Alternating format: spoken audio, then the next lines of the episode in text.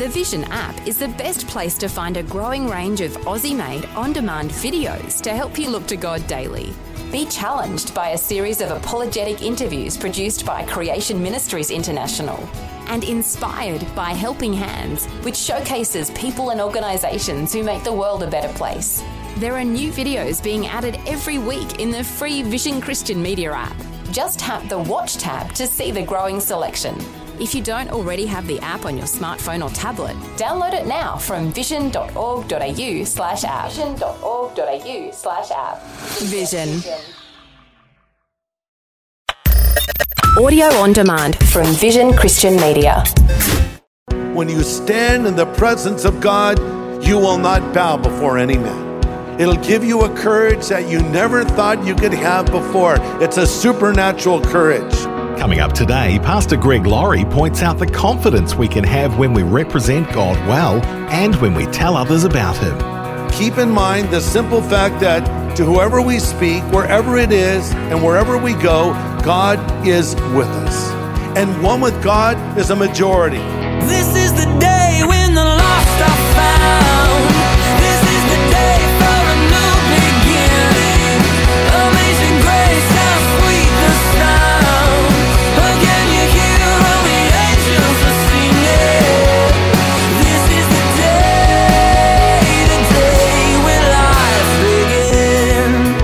Have the privilege of sharing a life saving message within their circle of influence. But many times, we let those opportunities pass us by. Maybe we don't feel equipped for the assignment. We're just regular people and the stakes are too high. Well, today on A New Beginning, Pastor Greg Laurie introduces us to another regular guy who stepped out with uncommon courage and did great things for the kingdom. Let's learn how we can find the courage to follow in his footsteps.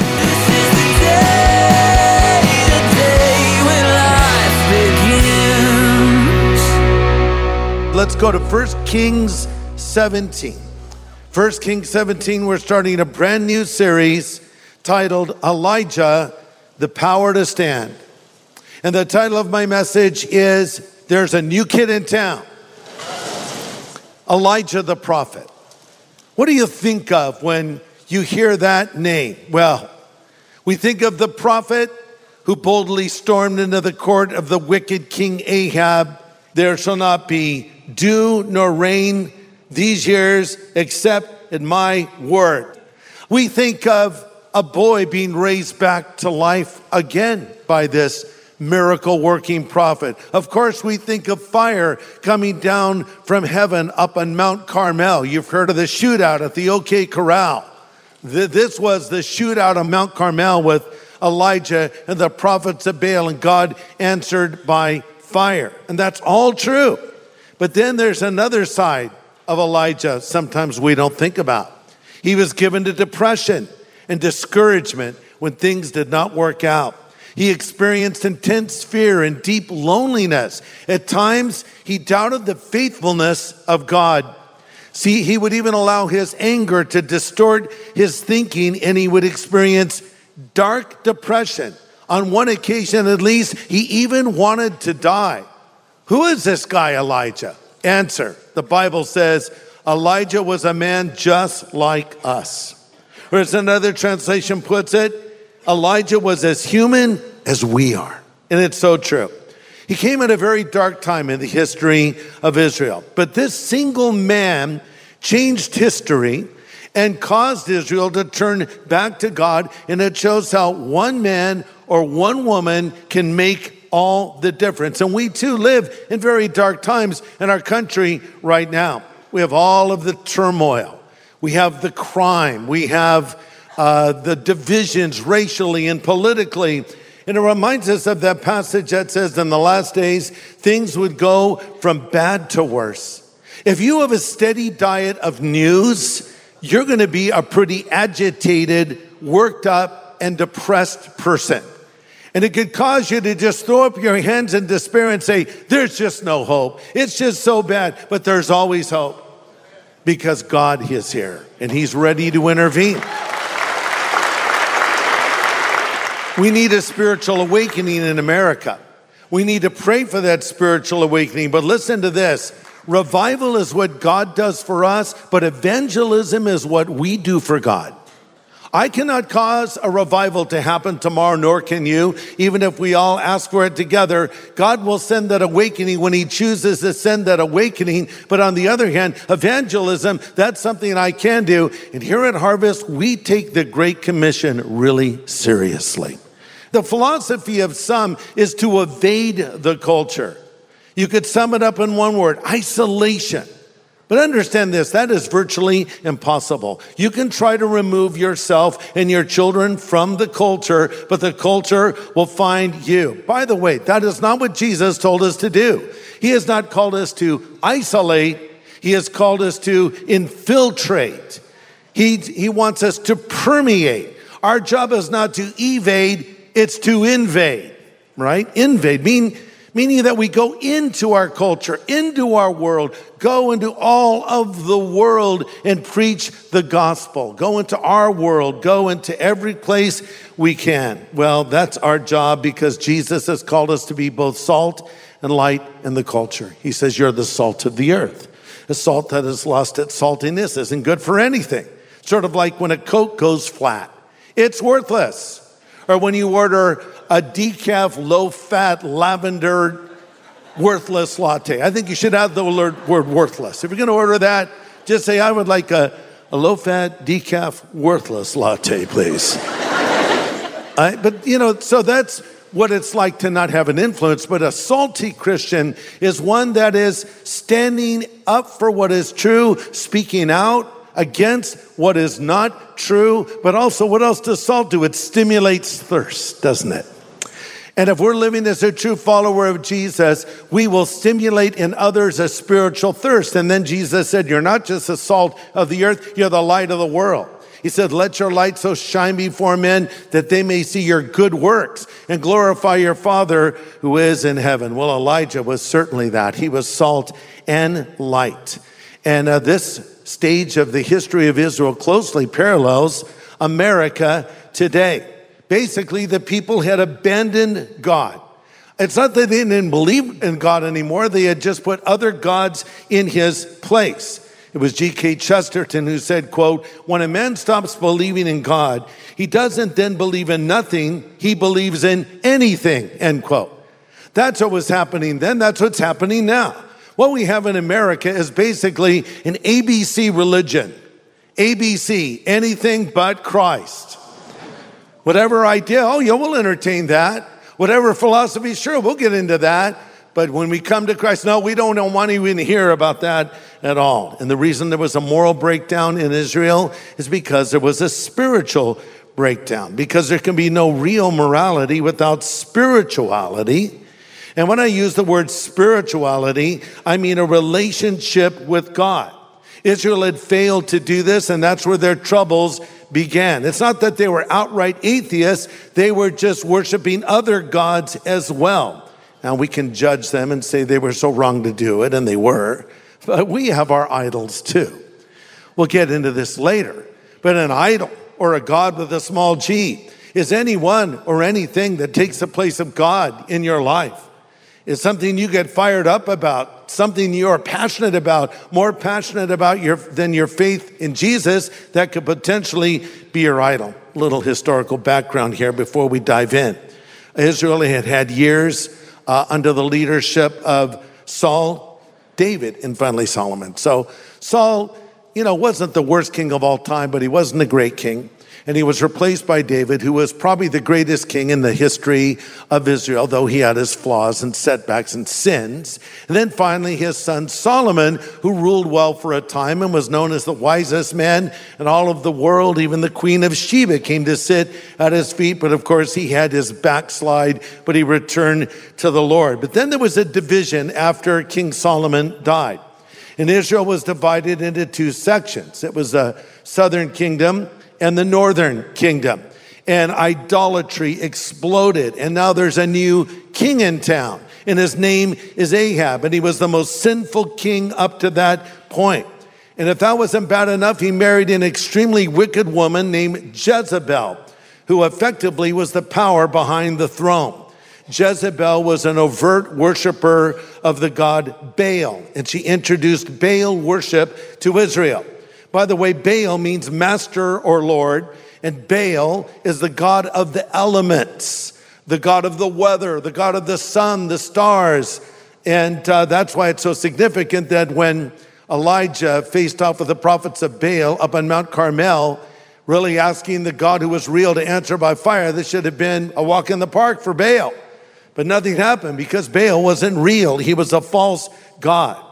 And that's what Elijah was seeking to show. Ahab and Jezebel were so bad that the Bible says of them in 1 Kings 16 Ahab did more to provoke the God of Israel to anger than all the kings of Israel that were before him. So they thought, hey, this is great.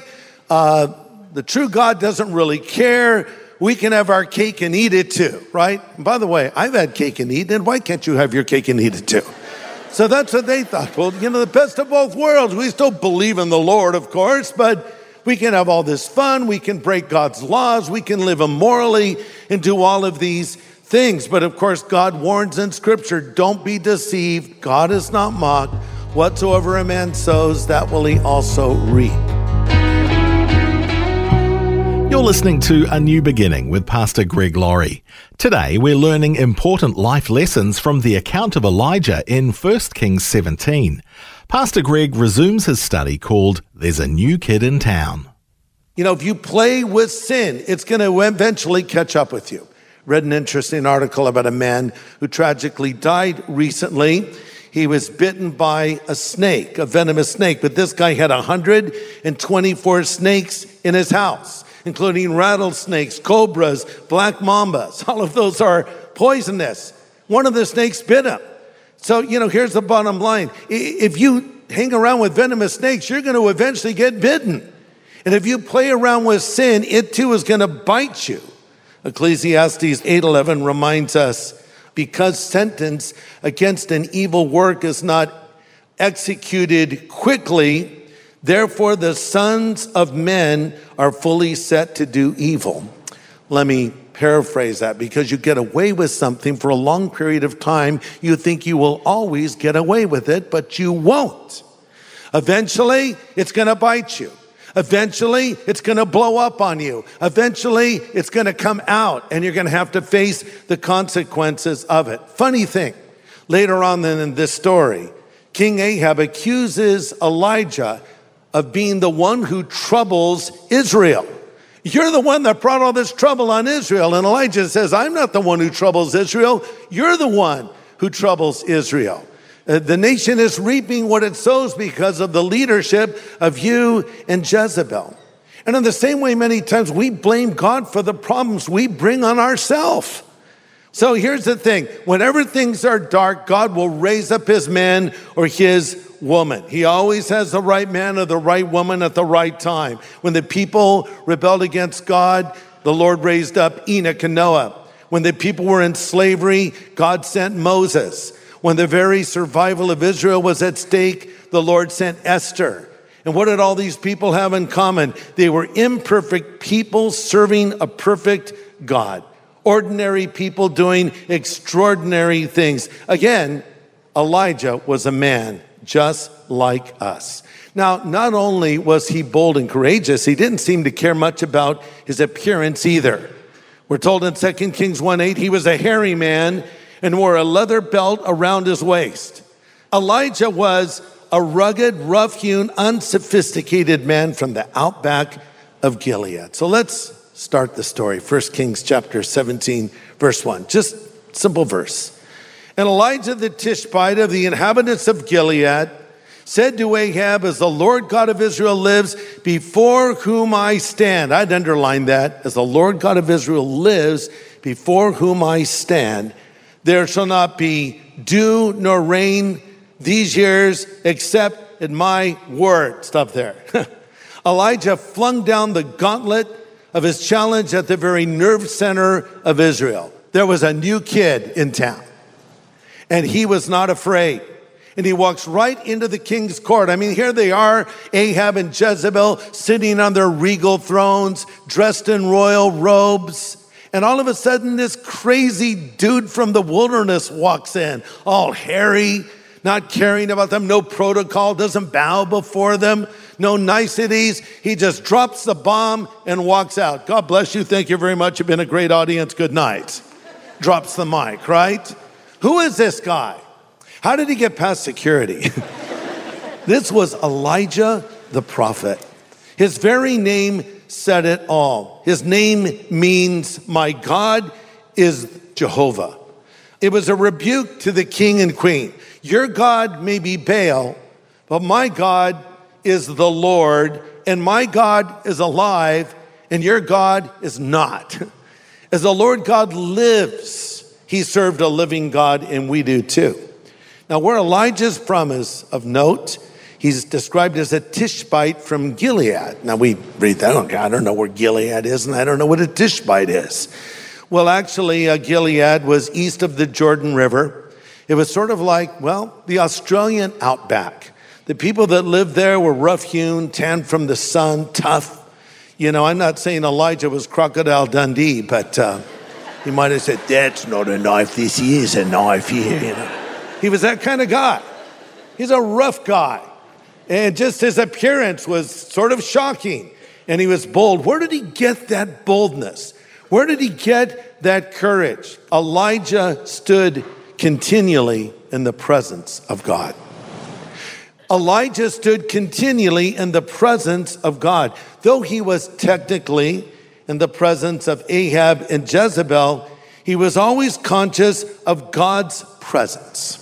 Psalm 91 says, He that dwells in the secret place of the Most High will abide under the shadow of the Almighty. Have you ever tried to walk in someone's shadow? you have to be very close, don't you? And so he was always aware of God's presence. And wherever he went, he was aware God is with me. God is hearing this. God is watching this. And also, God is leading me and God is guiding me. He always walked closely to the Lord. And listen to this when you stand in the presence of God, you will not bow before any man. It'll give you a courage that you never thought you could have before. It's a supernatural courage. Proverbs 28 1 says, The righteous are as bold as a lion. This awareness of God's presence gave Elijah to stand his ground. And it's a good reminder for us to keep in mind the simple fact that to whoever we speak, wherever it is, and wherever we go, God is with us. And one person can make all the difference in the world. You're an army of one, but one with God is a majority because you stand in his presence, you stand in his strength. Remember David facing Goliath in the valley of Elah. Here's David, he's just a young man still. And uh, here's Goliath, who's an overgrown beast of a man, over nine feet tall, solid muscle, covered in body armor. And David attacks Goliath.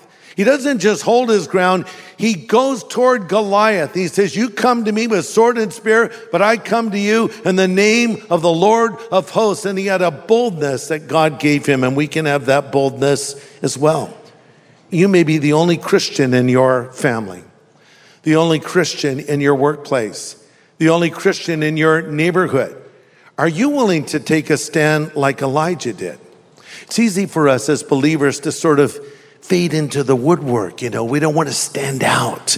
We don't want to be the person who disagrees or the person who doesn't laugh at the dirty joke that everyone thinks is hilarious or the person that uh, stands away from the crowd. So we might wink at that indiscretion for fear of coming off too goody good or tell that lie to get that promotion. But you don't want to be a compromiser.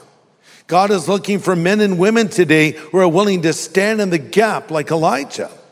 Because Ezekiel 22 30, the Lord says, I sought for a man, and I would add a woman, among them who would make a wall and stand in the gap before me on behalf of the land, and I should not destroy it, but I found none. Be that person that makes that stand. Elijah continually walked in the presence of God.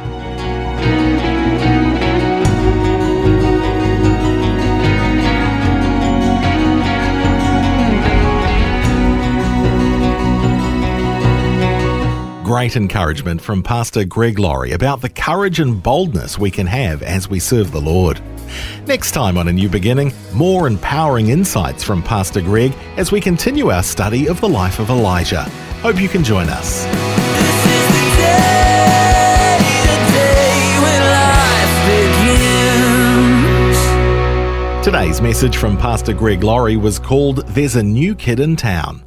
If you'd like to listen again, just download the free Vision Christian Media app where it's available as a podcast, along with more inspiring Christian content. Just search your app store for Vision Christian Media. Thanks for taking time to listen to this audio on demand from Vision Christian Media. To find out more about us, go to vision.org.au.